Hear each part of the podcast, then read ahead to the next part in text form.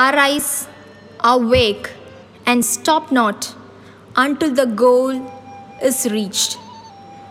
He, the Institute of Vedanta and Yoga to the Western world, the major force in rival of Hinduism in India, and the contributor to the concept of Indian nationalism as a tool of fight against the British Empire in India.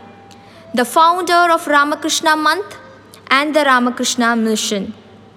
One who received a two minute standing ovation from the crowd of thousands of audience for his words, Sisters and Brothers of America in the Chicago 1893 Parliament of World's Religion.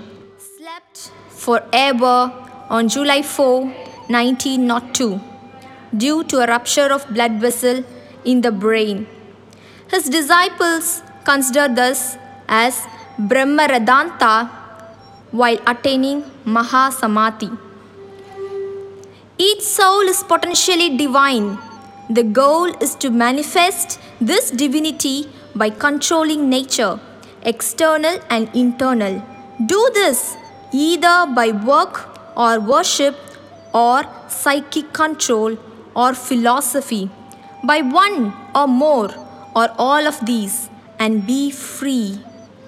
This is the whole of religion.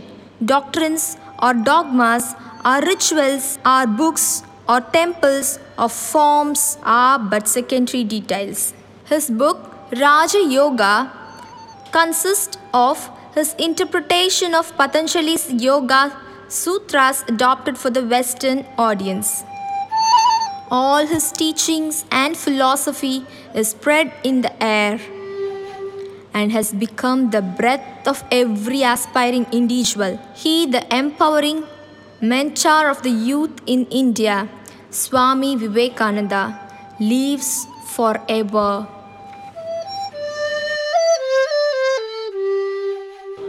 You're listening to Katrinile, the bilingual saga with me, Ambika.